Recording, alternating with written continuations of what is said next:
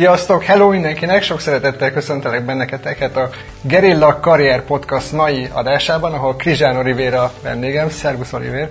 Szervusz András, szervusztok, üdvözlöm a hallgatókat, nézőket. Köszönöm szépen a felkérést a beszélgetésre.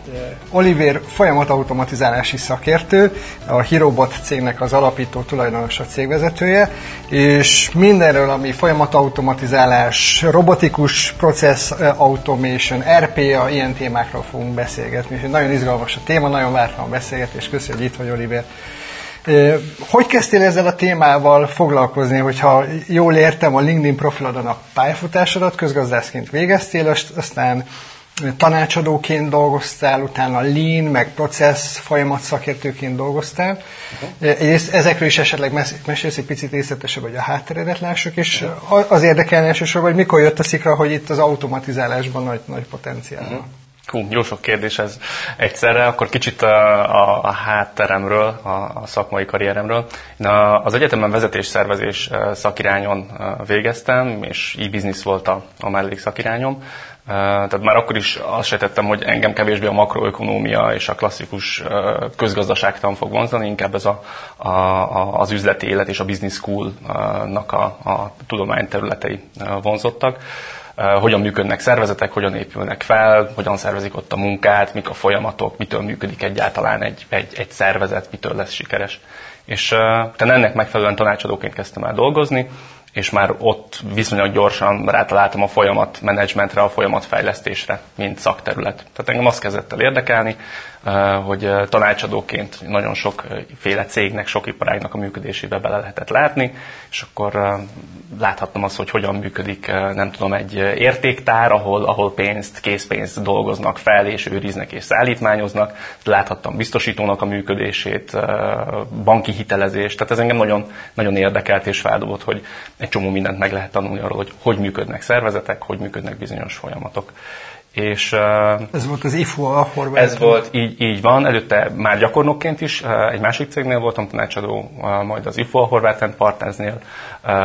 Mondjuk, hogy tettem le ennek a, ezen tudásomnak az alapjait, és, és utána is különböző szerepekben, akár szakértőként, akár folyamatfejlesztési osztályvezetőként a a legtöbbet én azt gondolom, hogy a folyamatok fejlesztése érdekében tettem, ezzel, ezzel a témával foglalkoztam a legtöbbet utána is. Olyan cégeknél, mint a Telenor, meg Így dolgoztam a Telenornál, dolgoztam az MVM csoportnál, hát jellemzően ezek, ezek, ezek inkább nagy, uh, nagy szervezetek, nagy cégek, uh, de volt lehetőségem, nem tudom, ital nagy kereskedő, uh, százfős céget is uh, belülről látni, és az ő, ő munkájukat segíteni. Úgyhogy uh, szerintem nagyon színes az, amit én így láttam a szervezetekből, és mindig igyekeztem a, a, a felszedett tudásomat, meg tapasztalatomat a, a további ügyfelek, vagy az adott uh, munkáltató cégemnek a, a javára kamatoztatni.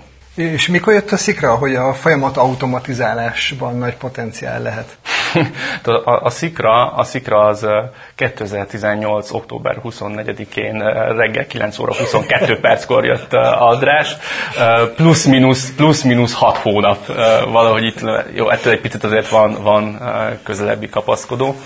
Um, említettem, hogy folyamatfejlesztéssel uh, foglalkoztam sokat, de nekem még egy picit visszamenve az időben mindig is nagyon, nagyon tetszett, vagy úgy érdekelt volna a programozás. Nem annyira, hogy ezért a közgazdász pályát, vagy ezt a folyamatfejlesztési szakterületet elhagyjam, de um, Tudod, mint hogy a kis Pál is megénekelte, hogy a tévében nézed a szakszofonost, és azt gondolod, hogy de jó neki. Na, én, én körülbelül így, pont így voltam a programozással, hogy milyen jó egy programozónak, hogy ő így elkezd, elkezd egy programot írni, teszteli a működését, egy rendszert alkot, ami aztán, aztán életre kell, és, és csinál valami jó dolgot, most így nagyon leegyszerűsítve.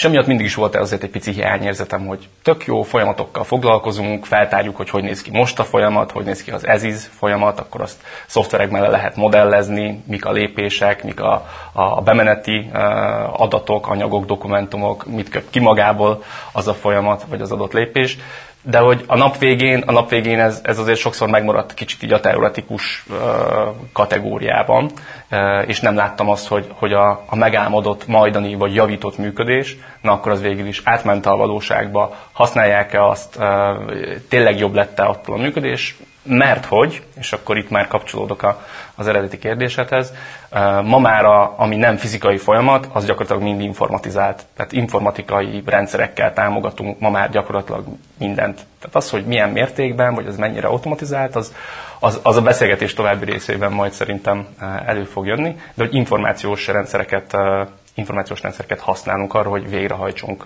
bizonyos lépéseket és nekem volt egy hiányérzetem, hogy, hogy, hogy ezt a részét már nem látom, és ott, ott el kellett engednem témákat, és az olyan 2018 egyébként ebben nem lódítottam azért, ez 2018 közepetáján jött velem szembe maga a téma, ez az RPA, vagy RPA, ami a Robotic Process Automation kifejezésnek a rövidítése akkor ismerkedtem meg vele, és, és pont azt láttam meg benne, hogy na, az egy olyan eszközkészlet, amit, amit én a hardcore programozói előismeretek vagy alapok nélkül is el tudok kezdeni megtanulni. Tehát ez nem azt jelenti, hogy akkor rögtön varázsolni tudok vele, de hogy azt láttam, hogy ez egy, ez, ez, egy, ez egy megfogható tudás, és pont egy olyan eszközkészlet, ami, ami segíthet nekem abban, hogy ne kelljen végre elengednem a, a folyamatokat a, a rajzasztalon, hanem, hanem tovább tudjam vinni az adott témát, és, és, és automatizmus csináljak arra a folyamatra, így segítsek a, a, az adott ügyfélnek, szakterületnek, vagy partnernek. És aztán ebből, ebből nőtt ki a Hero, HeroBot Kft., igaz? Így, így, így van, így van. Nekem az első ügyfelem egy, egy magyarországi nagybank volt, ott, ott kezdtünk el ezzel foglalkozni, én már akkor is külsősként, tehát én, én akkor pont úgy gondoltam, hogy, hogy, hogy voltam nagy szervezetekben belsős szereplő sokáig, és akkor szeretnék egy, egy kicsit rugalmasabb keretek között dolgozni. Ők ebben partnerek voltak, úgyhogy én, én külsősként kezdtem el őket támogatni ezen az úton.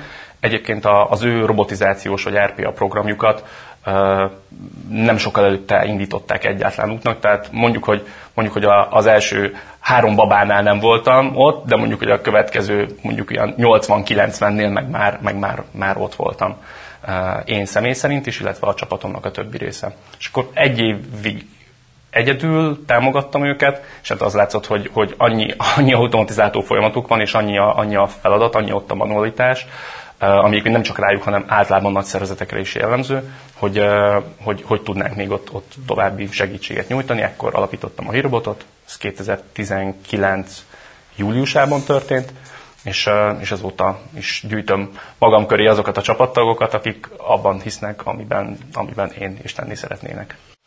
Olyan érdekes, hogy gyakorlatilag azt a karrierhekket valósította meg a saját pályádban, amit egy csomó ügyfelemnek tanítok, hogy nyilván, ahogy én is a cégemben nem minden teljesen tudatosan, de végsősorban ugye arról van szó, hogy egy, egy dinamikusan növekvő területre váltottál át, mert azért csak meg kellett tanulnod a szoftvert, meg a folyamat automatizálás működését, ami, ami egy nagy felfutásban van. Azt hiszem én is egy négy-öt éve, hogy a UiPath nevű szoftvercégről uh-huh. legelőször olvastam ilyen nagy tőkebevonásairól, uh-huh. azóta követem ezt a területet. Ügyfeleinek úgy javasolgattam is konzultáció, nézd csak van itt 40-50 állás hirdetés, érdemes lehet ebbe az irányba elmenni. De amikor veled olvastam egy interjút, valamilyen online felületen, tudod, van csomó esetben, hogy így ilyen startuperek eladják a nagy hype-ot, hogy mekkora a cég, meg stb. Mondjuk te nem, nem így nyilatkoztál, de szeretem azért le, megnézni a cégeknek a, uh-huh. a nyilvános pénzügyi adatait. És azt láttam, hogy basszus, ahol mi mondjuk 8-9 év munka után jutottunk el, 2021-re már el is jutottatok, tehát tényleg láttam azt a dinamikus növekedést a, uh-huh. a, a cégetek működésébe, és gondolom ez azért van, mert akkor ez a piac ennyire, ennyire erősen növekszik, ennyire erősen fejlődik. Mhm. Én, én azt gondolom, hogy igen. Itt rögtön picit a, a startup, nem startup témáról, hogyha reagálhatok. Azért, mert ezt többen mondják, hogy hú, akkor ti egy startup vagytok, és, és akkor milyen szépen dinamikusan növekedtek. Azért én ettől egy, egy picit prózaibbnak, vagy, vagy hagyományosabbnak látom ezt a piacot, meg ezt a tevékenységet. Azt szoktam mondani, hogy amit mi csinálunk, az, az valahol mondhatjuk, hogy van benne egy startup elem, egy gyorsan növekvés, de ez, ne, ez nem az a típusú skálázódás, amit egy klasszikus informatikai alapú startup esetében elvárnak befektetők adott esetben. Tehát ez nem arról hogy mi fejlesztünk egy originális kódot, valamit, amiről elhisszük mi, és elhiszik befektetők, hogy egyszer majd nagyon nagyot durran, és akkor egy ügyfél után hirtelen lesz százezer, majd 10 millió, és akkor rögtön a globális piacon landolunk. Miért van ez? Azért, mert, mert az RPA az tipikusan arról szól, hogy vannak globális szoftvervendorok, akik ezeket az RPA platformokat, eszközkészleteket fejlesztik, és mi ezeket felhasználva hozunk létre automatizmust és üzemeltetünk adott esetben szoftver robotokat az ügyfélnél. És emiatt pedig ugye a működésünk projekt alapú, uh, újra és újra ugyanazokat a projektciklusokat uh, kell, hogy végrehajtsuk az ügyfélnél, hogy elkészüljön neki egy, egy eredménytermék, egy, egy szoftverrobot vagy egy megoldás, és ilyen értelemben pedig nagyon hasonlít a működésünk egy, egy tanácsadó vagy egy informatikai fejlesztő cégnek a működéséhez. Tehát, hogy vannak startup elemei, vagy lehet így is nézni minket, de, de azért ez nagy mértékben hasonlít egy, egy informatikai szolgáltatás, tanácsadás fejlesztésre. Nézzük már meg egy picit részletesebb, hogy hogy történik a folyamat automatizálás, mik ezek a robotok, milyen szoftver használtok általában, esetleg egy konkrét példát, hogyha tudnál erre mondani. Uh-huh. Nagyon szívesen. Itt most szerintem a folyamat automatizálás, mint kategóriát egy picit szűkítsük arra, hogyha benne vagy, amivel mi foglalkozunk, ez, ez, az, ez az RPA, mert folyamat automatizálásban nagyon sok minden is beleférhet. Amivel mi foglalkozunk, az RPA, ahogy említettem, ez ennek a megközelítésnek pont az a lényege, hogy olyan eszközöket fejlesztenek vendorok, szoftver szállítók, amivel mi nagyon hát azt mondanám, hogy, hogy jóval könnyebben uh, tudjuk a, a szoftver robotnak a workflow-ját, annak a kódját létrehozni.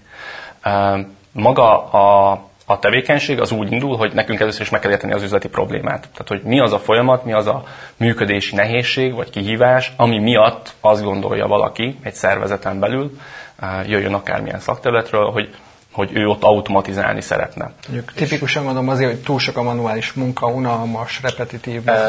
Ez, ez így tök jókat mondasz, és még, és még lehet számos egyéb indok, majd ezt adott esetben kicsit taglalhatjuk is, hogy mi mindenre jó az RPA. Több mindenre jó, mint amire nem egyébként. Nagyon sokféle problémával találkoztunk már az eddigi eddigi tevékenységünk során.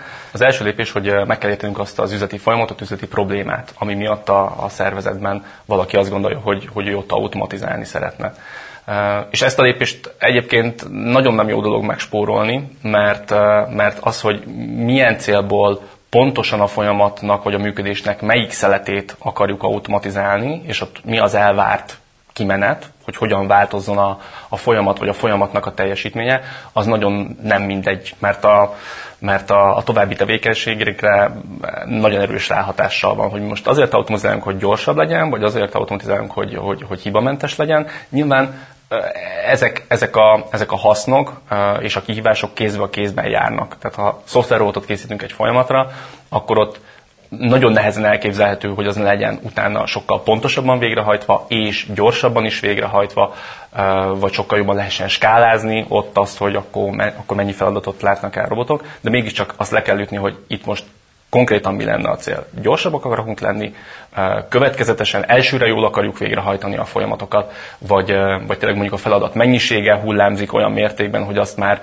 a csapat nem, nem tudja magát megötszörözni mondjuk a karácsonyi időszakra belső megrendelések feldolgozása miatt. Szóval, ha ez megvan, és lerögzítettük, hogy mi az a folyamat, amit szeretnénk automatizálni, utána kezdődhet el maga, maga a design, és mondjuk idáig én ezt inkább egy üzleti elemzésnek, vagy mondjuk egy ilyen automatizálási fókuszú üzleti elemzésnek, vagy, vagy business analysisnek közkeletű angol nyelvén ezt inkább így nevezném.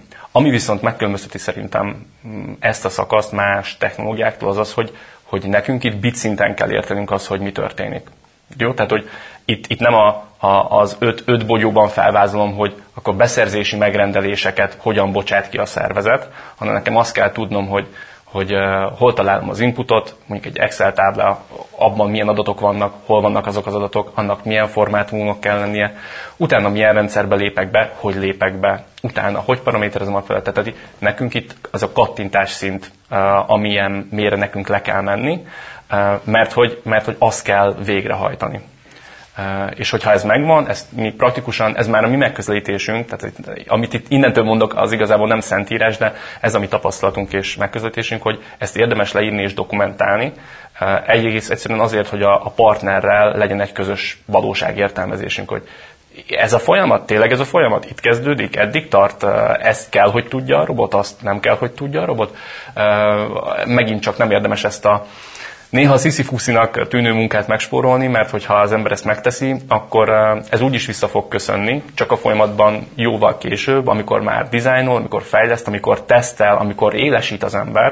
Tehát, hogyha ezek a, a, ezek a tisztázatlan kérdések ott jönnek elő, hát akkor az, az valószínűleg többletmunkát fog eredményezni. És a varázslat az hogy történik, amikor egy jól feltérképezett folyamat végül is egy idő után automatikusan Aha. fut ez?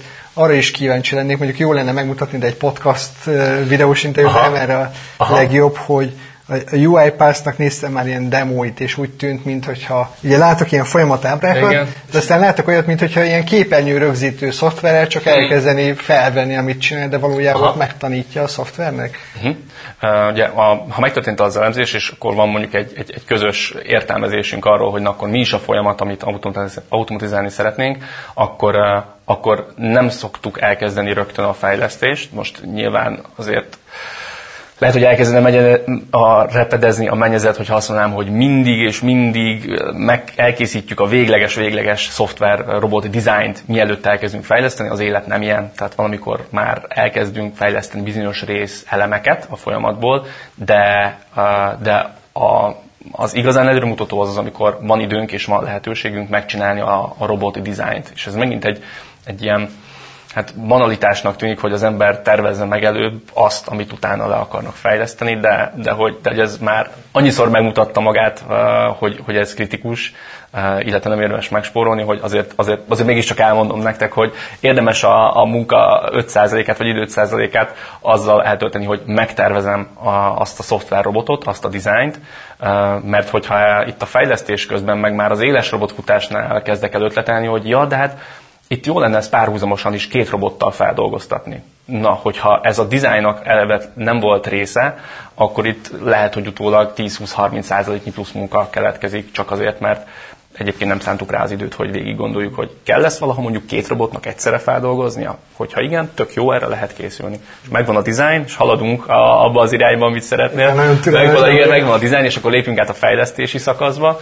Ugye említetted, hogy láttál a, a UiPath-től felületeket, meg program komponenseket. A, a UiPath rendszerének is az a lényege, hogy ő ad egy több szoftverkomponenst is, ebből az egyik a, a stúdió, ebben történik meg magának a, a robot workflow-nak, vagy a robot kódnak a leképzése, csak itt kód alatt, és ez itt egy nagy különbség egy RPA fejlesztő és egy, és egy szoftver programozó, scriptet író uh, ember között, hogy, hogy itt nagyon a, ennek van egy vizuális kezelőfelülete, egy ilyen canvas-szerűség, ahová akár tényleg ilyen drag and drop jelleggel activity-ket, akciókat lehet behúzni, tök könnyen lehet változókat létrehozni, a, az egyes activity a sorrendiségét, a köztük lévő relációt létrehozni. Ez, hogyha úgy távolról nézi az ember, pláne mondjuk egy nagyon egyszerű folyamatnál, lépj be, kattints ide, töltsd le, állj le. Tehát az, ez ilyen nagyon-nagyon egyszerűnek tűnik. És, és pont ez a lényeg, hogy, hogy ne kelljen ahhoz nekem program, kódsorok ezreit írnom, hogy az a szoftverrobot elkészüljön, és majd utána lehessen üzemeltetni, hanem, hanem a UiPath, ő nagyon sok mindent az ember keze alá pakol. Nyilván ott még azért az üzleti logikát, meg a folyamatot, a különböző elágazásokat, loopokat, hibákat, kivételeket, ezeket hibakezelési eljárások, ezeket mind ki kell találni, és mind-mind-mind bele kell építeni, és hát sokszor azért előfordul az, hogy, hogy mégiscsak kell írni valami rövid, rövid kis programkódot, mert mert adott esetben mondjuk azzal tudjuk megoldani a, a történetet. De alapvetően, hogyha valaki elkezd foglalkozni mondjuk a, a UiPath-nek a rendszerével, és elkezd egyszerű folyamatokat összerakni, egyébként kis rákészülés után ajánlom a UiPath academy ott nagyon sok, nagyon sok tök jó anyag,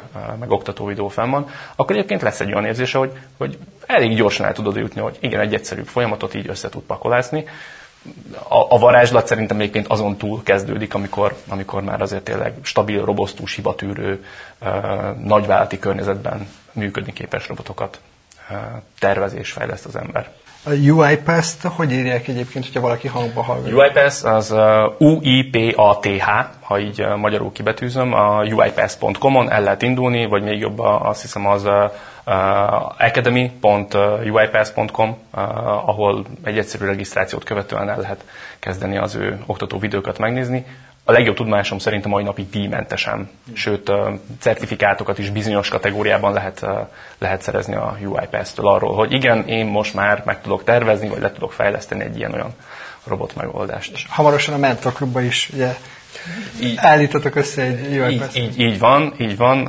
Ott be fogjuk mutatni azt, hogy egy Hát én azt mondom, hogy még mindig egy egyszerűbb robot megoldásnak a, a fejlesztése, az, az hogy néz ki a gyakorlatban, ott lépésről lépésre bemutatjuk, hogy milyen aktivitiket kell felhasználni, mit kell létrehozni, kb. hova kell kattintani, hogyha azt valaki megnézi, illetve leköveti az általunk elővezetett lépéssort, akkor, akkor bízunk benne, hogy arra fog jutni, hogy egy, egy működő robot, robotot készített el a saját, saját gépén, és lehet életre. Nagyon érdekes, amit mondtál, hogy ugye ez a nem kell programozni úgy, hogy egy folyamat automatizálást tudjon valaki fejleszteni.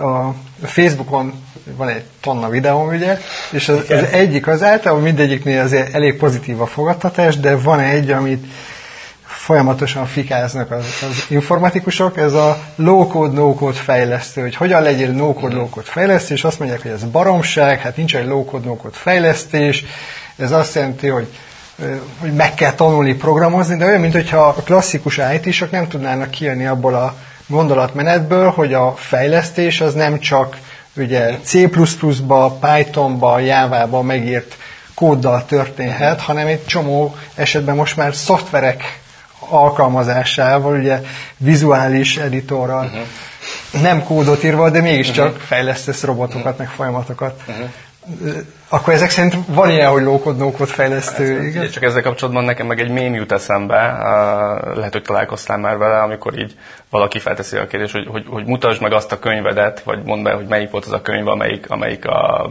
életedben megrikatott téged valaha, és akkor valaki hozza a bevezetés a C++ programozásba kezdőknek című könyvet.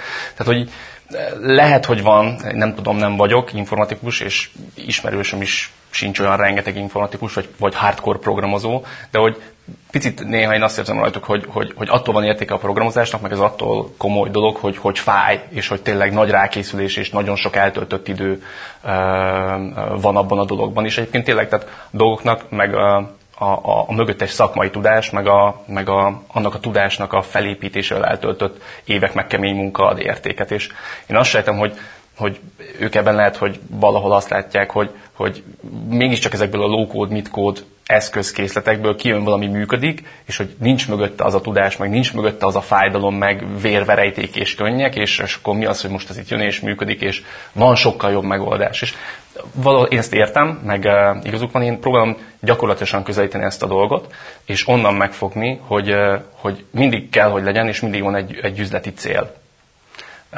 és ez igaz bármelyik informatikusnak vagy programozónak, bármely munkájára, projektjére, hogy, hogy alapvetően azt azért mégis valami üzleti cél vagy ügyfél igény hívja életre. Most a kérdés akkor onnan, tehát hogyha ezt így elfogadjuk, és, és egyébként azért ezeknek a szakembereknek nagy része látja és érti, hogy, hogy, hogy nem, nem, nem csak a kódolásról van szó, hanem a nap végén ennek működnie kell, ennek, ennek, ennek bevethetőnek kell lennie, ennek használhatónak kell lennie, amit, amit ő fejleszt. De hogy ha ezt elfogadjuk, hogy azért van valami üzleti cél, akkor az a kérdés, hogy, hogy azt az üzleti célt milyen módon tudom elérni. És el tudom érni olyan módon, hogy, hogy, hogy rendszert fejlesztek, interfészeket fejlesztek, programozok, kócsorokat írok, és, és szerintem itt ez a fontos, hogy ez egy és, nem egy vagy, és el tudom érni egyébként úgy is, hogy, hogy én lókód vagy mit eszközökkel, vagy RPA platformokon belül készítek szoftverrobotokat, és automatizálok amíg ezek a szoftverrobotok valós körülmények között képesek az üzleti célt teljesíteni, és még akár a ráfordított költségek és a realizált hasznok oldalán is megállja a helyét a, történet, vagy egy, egy más típusú megoldással szemben, akkor nekem az a kérdésem, hogy miért ne?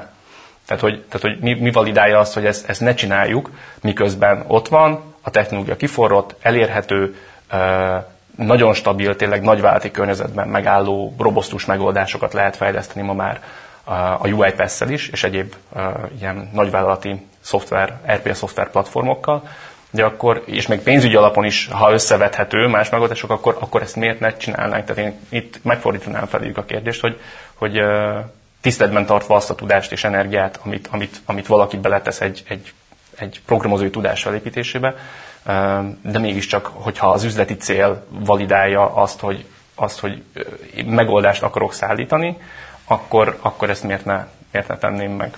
Akkor megnyugtatta, hogy van low-code, no-code, no-code szerintem, szerintem, tehát onnantól kezdve, hogy van és létezik, ez, ez, ez itt van, tehát hogy én, én nem gondolom, hogy, hogy ezt valaki holnap be fogja csukni, azt sem mondom, hogy, hogy nem lesz ettől majd jobb, vagy és most már az RPA-ról beszélek. Um, hallok olyan véleményt is, hogy fú, hát ez is ilyen one hit wonder, és akkor majd ez el fog tűnni a sülyeztőben.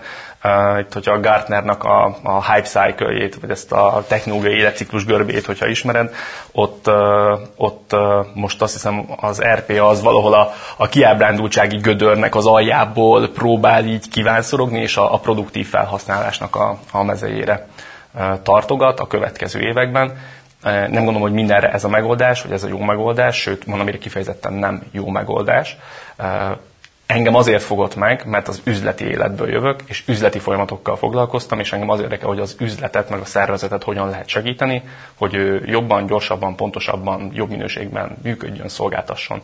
És ehhez az RPA szerintem egy nagyon jó eszközkészlet, egy a sok közül, amit fel lehet használni. És a munkatársaitoknak mit kell tudni? Ők tipikusan szoftverfejlesztői háttérrel jönnek, vagy gazdasági háttérrel, mint te magad is? Hát most hallhatok erre ilyen, ilyen dononai választ, mindent is és semmit. Nagyon vegyes a, a csapat, és, de azért azt szerintem egy az jelzésértékű, hogy összességében több a gazdálkodás és az üzleti háttérrel, vagy akár a pénzügyszámíteli háttérrel rendelkező, rendelkező kolléga. Van nálunk mérnöki informatikus is, meg gazdasági informatikus eh, is, de eh, szerintem magának a tevékenységnek a jellegéből, meg a, meg a technológia jellegéből fakadóan több az olyan kolléga, aki az üzleti életében tapasztalta meg azt, hogy milyen manuálisan riportokat gyártani, excelezni, pivózni újra és újra és újra. Van olyan kollégám, aki, aki kifejezetten így szokott kb. bemutatkozni, hogy előző életemben biorobot voltam.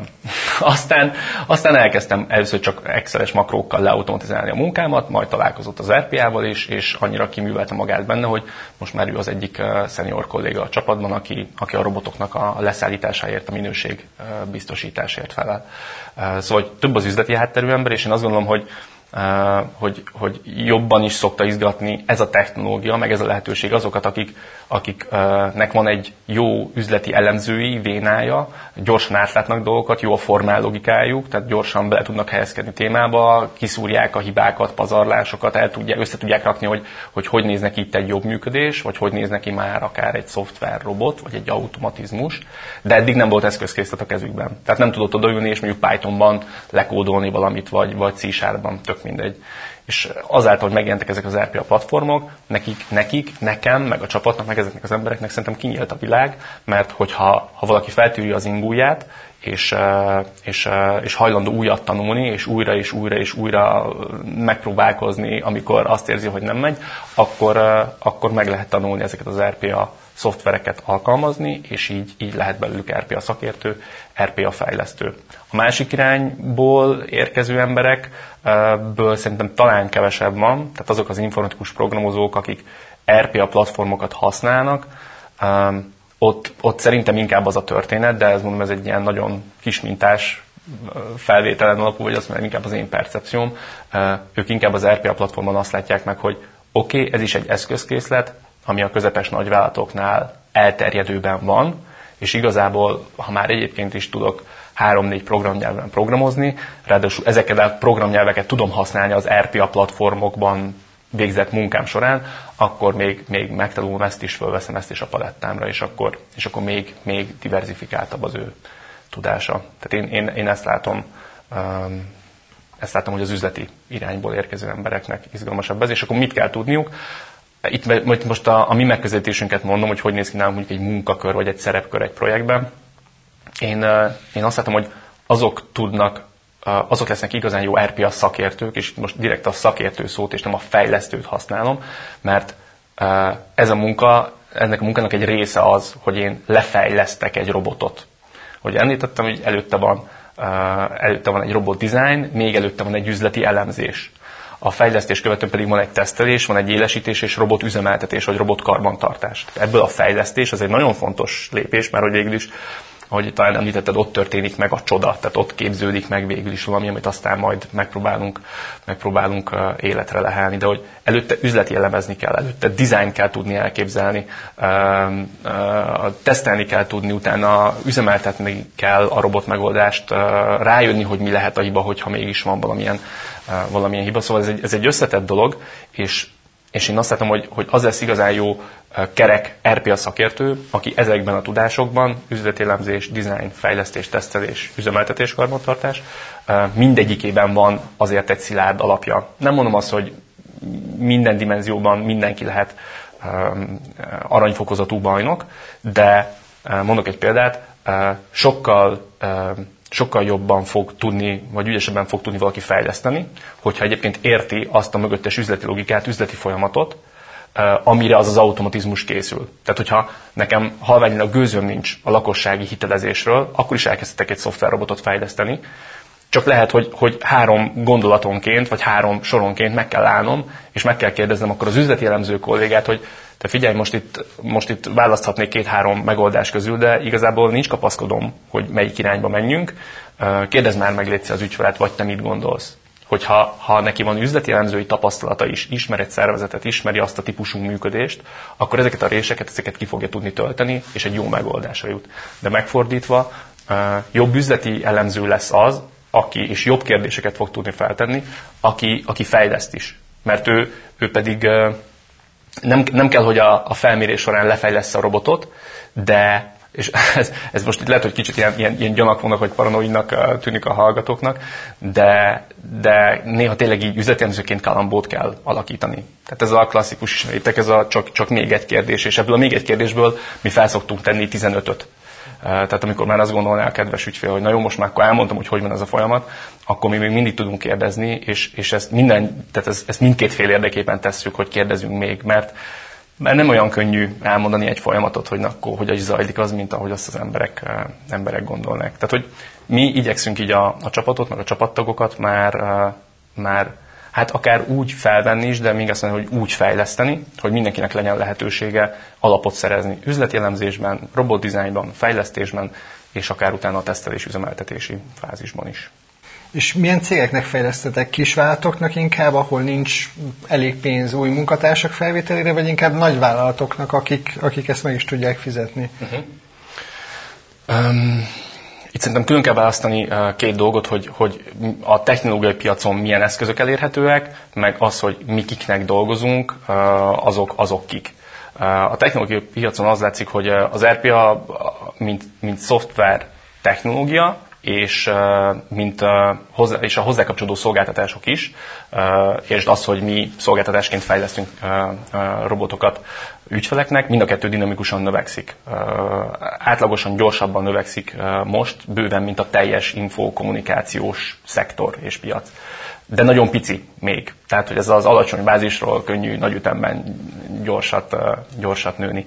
De az látszik, hogy, hogy azért itt is beindult egyfajta érés, megjelentek sokan a piacon, és elkezdett szerintem most már, most már a technológia is azért diversifikálódni, és most már azért szerintem kialakult az enterprise, tehát a nagyvállalati ügyfélkörnek szánt RPA platformoknak a köre, és akkor ebbe tartozik a UiPath, a Blue Prism, az Automation Anywhere adott esetben. Ide csatlakozik be szerintem most már a Microsoft is a, a, a Power platformmal, de szerintem megvannak azok a mid meg, meg alsó szegmensbeli, közép és alsó szegmensbeli eszközkészletek, amik lehet, hogy kevésbé kiforrottak, kevesebbféle use case lehet velük megfogni, nincs hozzájuk olyan jó support, cserében mondjuk lehet, hogy tudnak olcsóbbak lenni, vagy, vagy még könnyebb őket bevezetni. És akkor itt, itt technológia oldalon most már azt gondolom, hogy egy nagy vállalat, egy közepes, meg, meg akár egy, egy egészen kicsi is tud választani technológiát. És akkor a mi ügyfélkörünk, az pedig uh, mi alapvetően ugye nagyválti körből, ugye én egy bankban kezdtem ezt el csinálni, a nagyválti körből kerülnek ki alapvetően, de egyébként azt látom, hogy, hogy igény, meg érdeklődés van a, van a középszegmensből is, és akkor, hogy ez mit jelent, mondjuk a nagyvállalat alatt, én értem az ilyen, hát mondjuk, hogy azért inkább ilyen 500 fő plusz szos uh, cégeket, uh, a, a középvállalat az meg mondjuk, hogy egy ilyen 100 és 100 és 500 közötti méret lehet való. Tehát alapvetően mi nekik dolgozunk. Nekik praktikusan ezekre az enterprise, tehát a legkiforrottabb eszközkészletre van igényük, azokat szoktuk náluk bevezetni, abban készítjük a, a szoftver robotokat, és, és én azt gondolom, hogy azt gondolom, hogy, hogy maga az RPA technológia, meg maga általában ugye az automatizáció, az inkább a közép- és nagyvállalatoknak tudja a legnagyobb értéket teremteni. Nem azért, mert hogy nem lehet támogatni ezzel a technológiával kisebb szervezeteknek a működését, de hogy ahogy nő a szervezetnek a mérete, úgy nőnek a tranzakciószámok, úgy kerül egyre nagyobb fókusz a pénzügyi megtérülésre bármilyen technológiánál, és az igazán jó pénzügyi megtérülést, meg az igazán nagy operációs hasznokat, azt egy, azt egy nagy működésnél lehet látványosan elérni és megmutatni. És ami a, a partnereiteket, ügyfeleiteket illeti, esetleg tudsz mondani egy olyan példát, ami nagy siker lett, jöttek az elvárások, akár hatékonyságnövekedés, időmegtakarítás, pontosság növekedés, hogy így Hú, értsük, hát, hogy mire képes ez a, ez a rendszer? Hát uh, sokat tudok mondani, de, de hogyha most így választanom kéne egyet, és akkor itt akár beszélgethetünk röviden arról is, hogy milyen típusú hasznok vannak ugye egyáltalán. Az első típusú, ami mindenkiben felmerül, meg, meg a, talán a média is ezt kapja fel, hogy hú, a robotok akkor kiváltják az embert, és akkor, és akkor elveszik a munkát, és ezzel szeretnek riogatni is, de ugye érdekes módon bizonyos aspektusból, meg mondjuk a vállalati vezetők, vagy a tulajdonosok szempontjából, meg hát ez valahol egy kívánatos, gazdasági, kívánatos dolog, hogy, hogy robotokra, automatizmusokra bízunk, bízunk munkát. Tehát ez az egyes, azt mondom, ez a leggyakrabban felmerülő haszon, hogy akkor megtakarítunk humán munkaidőt, meg humán erőforrást. És nekem is innen jut eszembe a példa, vagy az első példa. Itt annál a banknál, akinél én elkezdtem dolgozni, ott alapvetően először ilyen pénzügy, számviteli folyamatokkal kezdtünk, és azokra készítettünk robotokat, de aztán nagyon gyorsan egymásra talált a csapat a banki hiteloperációval, akik azért felelősek, hogy a, hogy a lakosság és vállalati hitelezési folyamatot végigvigyék. Tehát onnan kezdve, hogy jelentkezik az ügyfél, hogy hitelt szeretnék, odáig, hogy folyósítva van az összeg, és, és ott van a, az ügyfélnek a számláján. És ott, ott eljutottunk oda, hogy gyakorlatilag ma már nekik a lakossági oldalon, a vállalat az egy picit más, a lakossági oldalon szinte valamennyi termék típusra, valamilyen robotizált megoldást már készítettünk, vagy a folyamatnak szinte minden lépését támogatjuk robotokkal. És akkor ez az adatgyűjtés külső-belső rendszerekről, ugye mi ahhoz a hitelbírálathoz kell, hitelbírálatot követően a hitelszámlának a létrehozása a számlavezető rendszerben, ott a, a hitelnek a beütemezése, a termék bekonfigurálása, a dokumentumok legenerálása, és adott esetben még a, a bizonyos feltételek mentén, meg összeg határig, még a, a hitelnek a folyósítása is robot által történik. Ez már bizonyos fokig automatizált. Ez már bizonyos fokig automatizált, és itt voltak olyan robotok, ugye ez, itt ezt nem úgy kell elképzelni, hogy ez egy robot, ez, ez robot megoldásoknak a sorozata, és ezt több, több robot, robot felhasználó akár párhuzamosan működteti ezeket a folyamatokat, hajtja ezeket az automatizmusokat, de ezek között volt olyan, ami, ami, ami önmagában olyan uh, 6-7 embernyi munkát takarított meg ennek a szervezetnek, ami már azért egy ilyen kisebb csoportnak megfelelő. És akkor innentől kezdve jobban érthető, hogy egy, miért egy nagy szervezet kezd el első körben fantáziát látni az RPA-ban, és hogy milyen típusú megtakarításokat lehet ezzel elérni, mert hogyha összevetem, akkor 6-7 embernek a, a teljes munkaerőköltsége versus az egész fejlesztés, licensz, szakértői díjak költsége, az abból, abból kijöhet egy éven belüli megtérülés vagy megtakarítás is, ami, ami, ami igencsak vonzó lehet a, a vállalati vezetőknek. És a szoftverekre visszakanyarodva, Nekem nagyon érdekes volt a UiPath-ról legelőször olvasni, hogy ezt egy Igen. román úriember alapította talán Bukarestben, aztán kapott amerikai befektetéseket, talán akkor olvastam, amikor a Microsoft vagy Bill Gates, nem tudom, beszállt a cégbe, lehet, hogy nem jól emlékszem, de most már tőzsdén jegyzett szép 10 milliárd dolláros értékkel. Ugye ez a, ez a UiPath, de most jön, jön fel a, talán a Microsoft a pár platformmal és a Power Automate-tel. Hogy látod a piacot? A UiPath az valóban egy ilyen úttörő kategória teremtő volt, vagy csak az én agyamban kötődött össze a neve az RPA-val? de a, a legmeghatározóbb a 6-8 szereplőnek sem ismerem a teljes hátterét és előtörténetét mert külön, nem, nem tudom, szakma lehetne lassan, hogy valaki technológiákat követ, illetve hát külön szakma is a Gartner, Forrester, vannak külön technológiai piac kutatók és elemzők, akik ezzel foglalkoznak. Én, én ismerem a történetnek egy részletét, vagy egy részét. A, a UiPath-ről lehet talán a legtöbbet hallani, meg mi is a legtöbbet UiPath-szel foglalkozunk, és UiPath-ben szállítunk megoldásokat. Ott valóban, amennyire én tudom, a Daniel Dines nevű úriember, aki ezt így alapította, egy akkor még, még más néven működő kis céget, szoftverfejlesztés programozással foglalkoztak, és talán úgy indult el valahogy az egész, hogy kaptak talán egy olyan megbízást, ahol, ahol felhasznál, egy felhasználói felületen történő műveletsort kellett vonott megfogni és automatizálni. És akkor ezt így megcsinálták, működött, eh, és akkor valahogy ebben egy nagy tanácsadó vagy tanácsadók ugye így felfigyeltek, vagy belevotlottak, és, eh, és akkor ezt így elkezdték vinni így ügyfelekhez. Tehát kapott, kapott talán egy ilyen, egy ilyen hátszelet a, a tanácsadó, ilyen Big Four talán uh, irányból, és, és hát elkezdtek, elkezdtek őrült módon nőni, érthető módon, mert hogy, mert hogy rengeteg ilyen típusú manuális feladat van, ami arról szól, hogy emberek, kollégák rendszerekben kattingatnak, adatokat írnak be, adatokat olvasnak ki, riportot mentenek le, belenéznek a riportba, majd beírják egy következő rendszerbe, onnan megint kiveszik az adatot, majd beírják egy következő rendszerbe. Tehát, hogy valahol szerintem ez így nem nagyon gondol bele az ember, hogyha nem, nem, nem fókuszál rá, hogy attól még, hogy egy csomó rendszerrel veszük körbe magunkat, és digitalizáljuk a folyamatokat, az attól még nem biztos, hogy automatikus lesz. Tehát, hogy tehát, hogy a, a kézi robot munkát, vagy a, a, a kézi földművességet, vagy a, a gyártósori kalapálást, azt nagyon vígan lehet digitális, informatizált környezetben is végrehajtani, csak annyit kell tenni, hogy ne automatizáljuk ott a, a lépéseket, és akkor majd mi kattintunk, beírunk, letöltjük, visszatöltjük, stb. stb. Tehát, hogy, hogy hogy egy nagyon jó, hogy mondjam, szegmensre, vagy, vagy, vagy, vagy igényre, vagy fájdalompontra tapintott rá a, a Daniel Dines, vagy a UiPath, és, és hát onnantól indult így belekik igazán ez a történet, hogy, hogy ezek a globális tanácsadók, ezek elkezdték elkezdték ezt a technológiát fókuszba helyezni, elvinni ügyfelekhez, partnerekhez, és hát ez ma már talán ott tart, hogy egyrészt igen a, a NASDAQ-on bejegyzett vállalkozás a, a UiPath, és, és azt most már 10 plusz ügyféllel rendelkezik globálisan.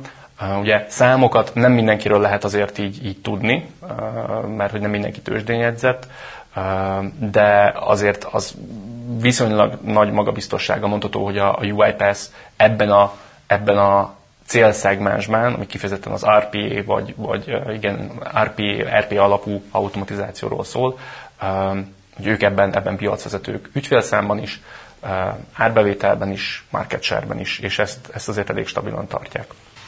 A múltkor beszéltünk a Microsoftról, pár platformról, hogy majd uh-huh. meglátod az ő árazásokat, hogy uh-huh. mennyire lesz versenyképes. Uh-huh. Én a, Megláttam.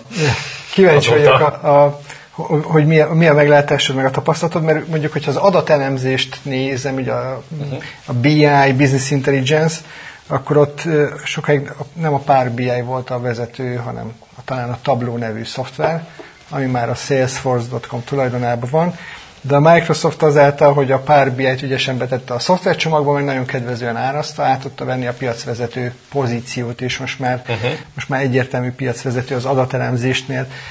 az ilyenre az RPA területen, hogy a pár Platform Power Automate, nem tudom mi jött ki az árazásból, mit láttál, be fog tudni előzni uh-huh. ezeket? Um, Hát ugye ehhez, ehhez most lehetne azon azért picit uh, teoretizálni, hogy, hogy mit értünk pontosan piac alatt, mert még az RPM belül is, hogy ez most egy enterprise vagy nem enterprise, össze vannak csomagolva a termékek, tehát a, a Microsoftnak a, a Power platformja, az a, a Power Automate-től kezdve Virtu, Virtual Agent-en keresztül Power BI-t, a Power BI az egy, az egy hát az egy adatelemző vizualizációs túl, inkább nem nevezném automat, automatizációs eszköznek van neki ilyen funkciója vagy, vagy hasznosulása is, de hogy az egy, az egy más típusú csomag, a, amit úgy nehéz egy az egyben a, mondjuk a UiPath mellé vagy a Blue Prism mellé letenni. De mondjuk ha őket azért így tényleg versenytársnak tekintjük, és azt mondjuk, hogy UiPath versus nem tudom, Microsoft Power Platform, akkor azt gondolom, hogy a, a Microsoftnak nagyon jó esélye van arra, hogy, hogy bizonyos szegmensekben, meg bizonyos ügyfél méreteknél és bizonyos use case-ekre akár, tehát bizonyos felhasználási célokra nagyon erősen megszorongassa a UiPath-t. És ezt nem csak azáltal fogja tudni megtenni szerintem, hogy egyébként tényleg ügyesen csomagol, megkedvezőbben áraz, és akkor ezt így lehet mondani, hogy hogy nyilván almát a körtével lehet kb. csak összehasonlítani, de azért úgy, úgy, úgy ki lehet jelenteni, hogy, hogy próbálja ezt a dolgot a Microsoft kedvezőben árazni, de nem csak erre alapozva fog tudni piacot teremteni, egészen egyszerűen azért, mert hogy ő már ott van. Tehát, hogy azt, hogy, azt, hogy Microsoft azt, azt nem, hogy az informatikai vezetőknek, de a top vezetőknek sem, meg senkinek nem kell magyarázni egy szervezetben, hogy Microsoft. Ja, igen, hát használjuk az Excel-t, Word-et, PowerPoint-ot, meg a Teams-t. Mindenki hallott róla. Most már egyre többen a Power BI-ról is hallanak. Uh, az, hogy, az, hogy RPA, meg hogy UiPath, ezek, ezek, ezek meg még nem, nem olyan erős hívószavak, és nem ismerik, nem ismerik, nem ismerik annyian. Tehát már önmagában ez, hogy, ez, hogy, hogy nagyon sok helyen a Microsoft igazából inkumbens tehát a kérdés szerintem egyre, egyre többször, amikor szervezetek RPA-val kezdenek majd el foglalkozni, és akkor rászánják magukat, hogy na jó, akkor értsük meg, hogy mi ez, és akkor nézzünk szét, hogy van-e most hozzá valamink. Hát azt fogják találni, hogy hát ha nincs is még Power Automate, de lehet, hogy azt találják, hogy de hát a Microsoft az már itt van, és akkor kérdezzük már meg a Microsoftot, hogy, hogy, eh, hogy, hogy mit mond ő erre az automatizációra is, és a Microsoft most már tud rá valamit mondani. Az, hogy a két eszközkészlet, mondjuk egy UiPath eh, versus eh, Power Automate között mi a különbség, azért, azért van. Én a UiPath ismerem fejlesztői, mondjuk, hogy szinten, a Power platformot kevésbé, de, de azért vannak, vannak olyan funkciók, olyan komponensek, olyan felhasználási célok, amiben, amiben mondjuk egy UiPath azért tök egyértelműen erősebb. És mondjuk pont nagyvállalati környezetben, meg, meg mondjuk lehet, hogy, hogy mondjuk működéskritikus folyamatoknál, mondjuk egy lakossági hitelezés, ott, ott, ott mondjuk vannak a UiPath-nek lehetnek olyan előnyei, ami, ami miatt akár még egy, egy prémium árazást is érdemes kifizetni.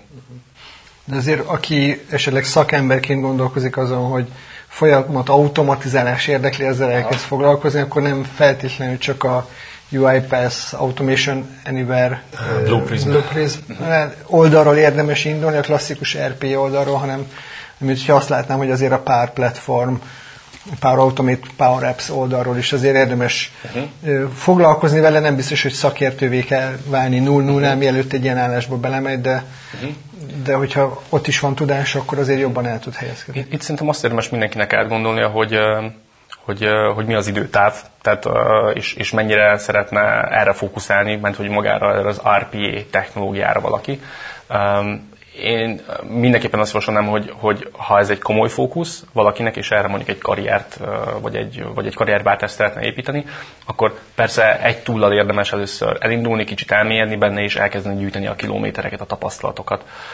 A jó hír az az, hogy, hogy, hogy szerintem nem kell hozzá, nem tudom, öt év, hogy valaki akkor azt tudja mondani, hogy jó, akkor az egyiket most már úgy ismerem. Tehát ha valaki folyamatosan ezzel dolgozik, és gyűri, és, és nem rette meg a kihívásoktól, és egyébként is jó a tanulási képessége, akkor, akkor azt mondanám, hogy, hogy valahol másfél-három év közötti időtávon nagyon profivá lehet válni az egyikben.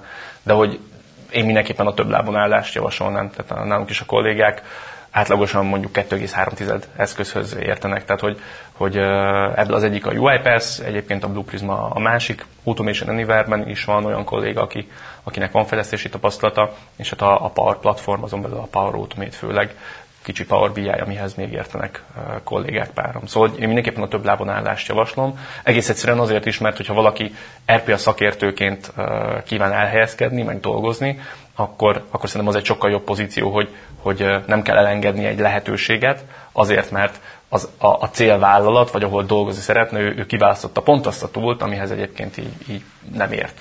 És azért olyan szempontból uh, itt is van egy vendorlokin, hogy, hogy azt azért kevésbé látom, hogy, hogy több RPA platformot használnak szervezetek. Tud, tudnék ilyenre is példát, tehát egészen nagy szervezetről tudok, aki használ egyszerre UiPath-t és Blue Prismet is, sőt, kettőt is tudok itt a hazai piacon, de ez inkább atipikus. Tehát inkább az lehet találkozni, hogy valahol A, vagy nincsen még semmilyen RPA tevékenység és eszköz, nem lett még kiválasztva, azt mondom, hogy akkor oké, ott az egy zöld mező, akkor lehet azon gondolkozni, hogy melyik illik a szervezethez, válasszuk ki, tök mi UiPath, Microsoft, amelyik, amelyik a leginkább passzol. De az is lehet most már azért többször találkozni, hogy de ott már kiválasztották valamelyiket, és hát ott, ott az már azért így, így kijelöli, a, kijelöli az irányt.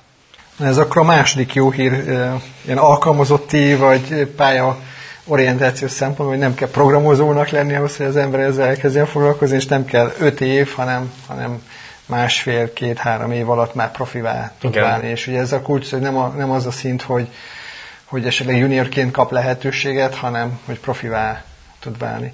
Látsz arra egyébként lehetőséget? A pár biájos szakértőink, Molnár Tamás és Lángdén szokták hangsúlyozni a mentorklubban náluk tanulóknál. Nem csak úgy lehet ám elkezdeni a pár biát, hogy valaki bemegy egy biájos állásba és konkrétan elkezd fejleszteni, hanem akár otthon hobbiból mesélnek olyan sztorit, hogy valaki az autóját akarta eladni, használt autót, és a használt autó.hu felületéről töltött le adatokat, abból csinált elemzést megint más esetben olyat is mondanak, hogy ha valaki mit tenni, logisztikusként dolgozik és kell riportokat csinálni, akkor, akkor mi akadályozza meg abban, hogy ő egy újabb eszközzel is megtámogassa a munkáját és prezentálja a főnöknek, hogy nézd csak ezt a riportot már pár biája csináltam.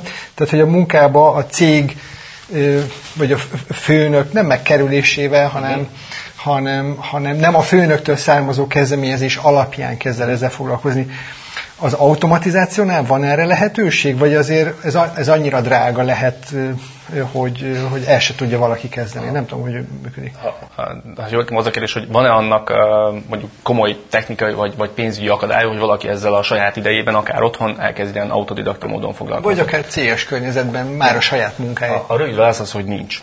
Tehát ami, ami miatt is szerintem ez egy, ez egy megfontolandó karrierút, vagy, vagy, vagy szakértői, szakértői irány, az pont az, hogy, hogy nagyon jól el lehet ezzel indulni teljesen önszántából az embernek. Tehát csak a lelkesedés és az energia, meg a rászánt idő szabhatát. Hogyha valaki azt mondja, hogy én ezt a munka mellett hétvégén saját, saját önkiteljesedésemre, épülésemre el akarom kezdeni csinálni, el tudja kezdeni csinálni felismerték azt a, az RPA vendorok, vagy RPA szoftverfejlesztők, hogy, hogy nekik üzletük akkor, akkor lesz igazából. Ők ott fejlesztik x száz meg ezer mérnökkel ezeket a platformokat, de hogy, hogy ők is pénzből élnek, és miből lesz pénzük? Hát abból, hogyha az ő szoftverüket jó sok helyen, jó sokan bevezetik, és, és ott az a tevékenység növekszik, mert akkor még rendelnek majd licenszet, meg miért rendelnek licenszet.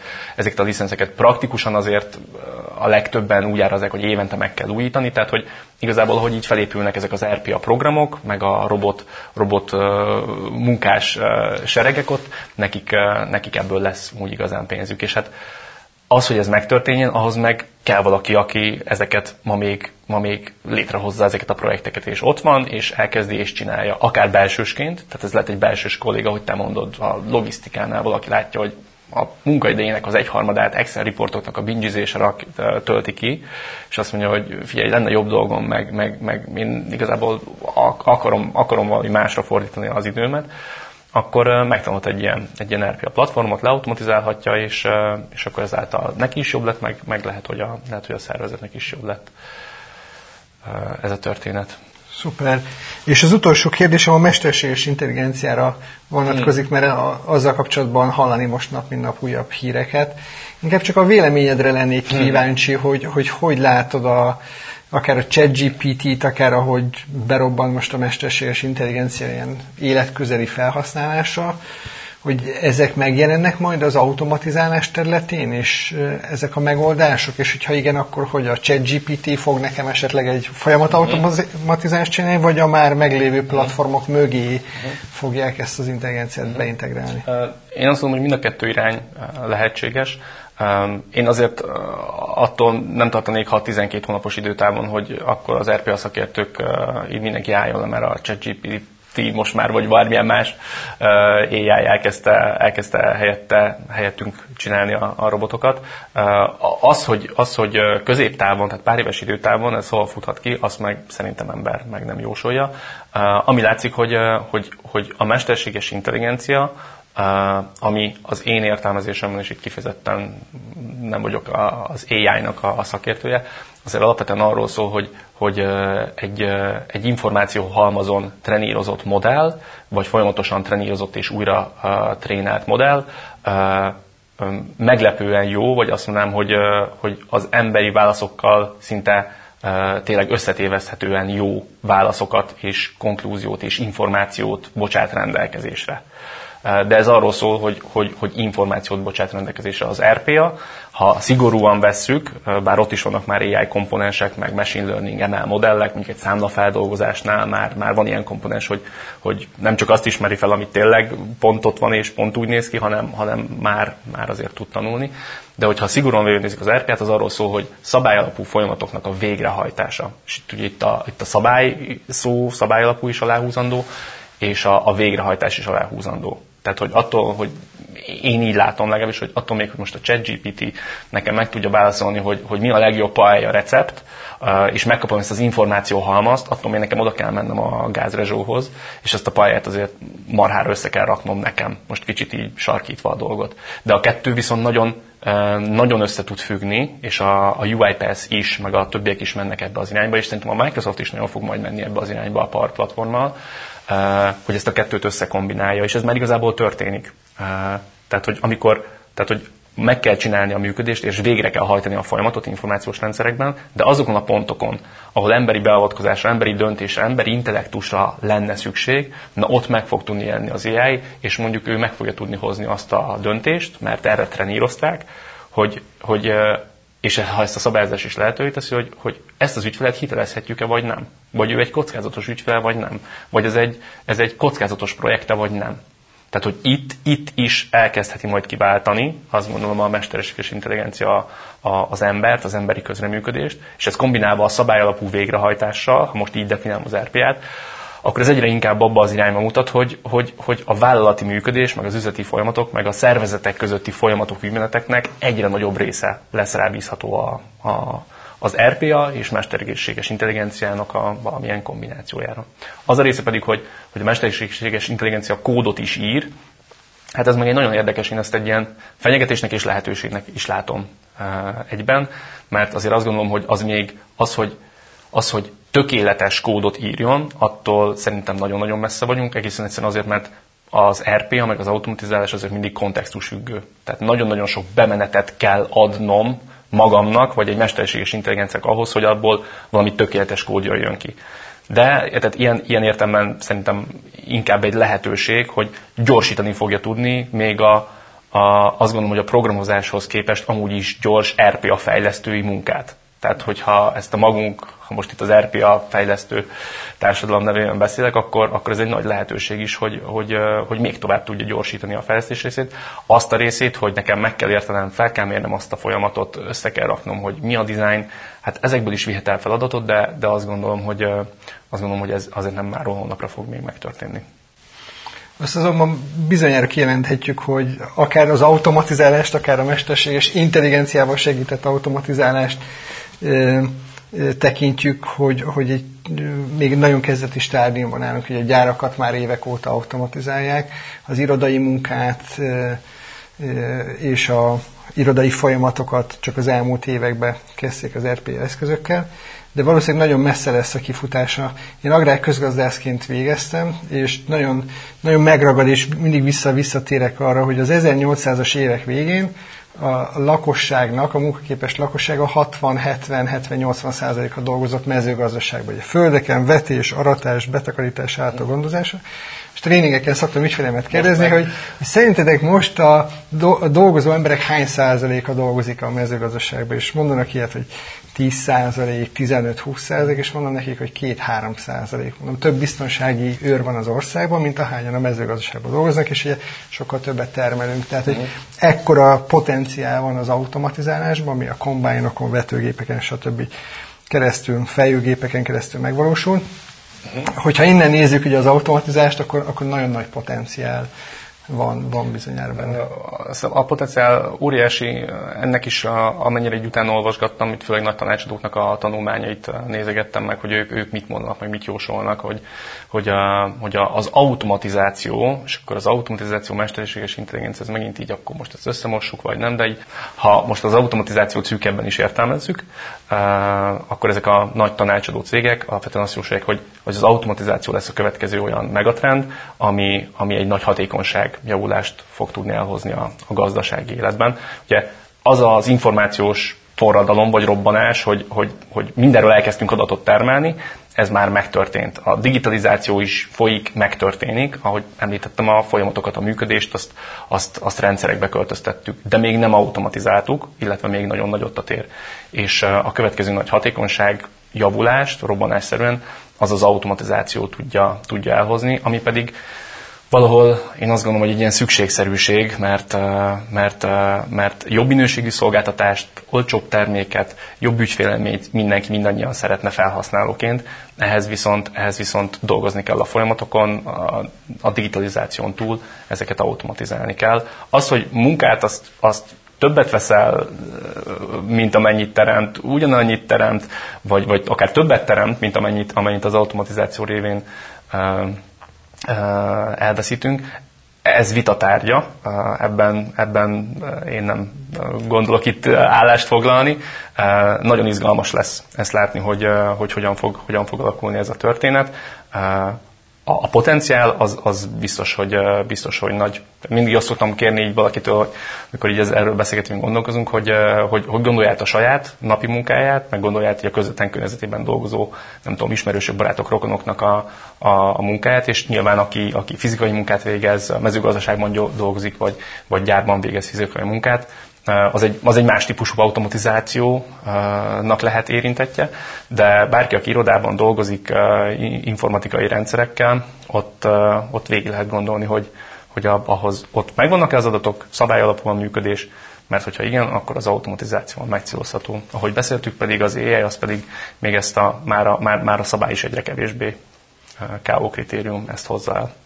Na hát nagyon izgalmas a téma, és nagyon szépen köszönöm, hogy itt megvilágítottad nekünk a részleteket.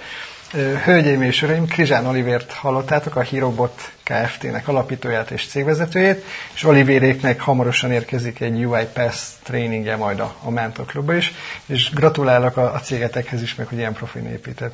Nagyon szépen köszönöm a lehetőséget még egyszer, és a, a remek kérdéseket, illetve a nézőknek, hallgatóknak pedig a figyelmet. Ciao mindenkinek, sziasztok! Szervusztok!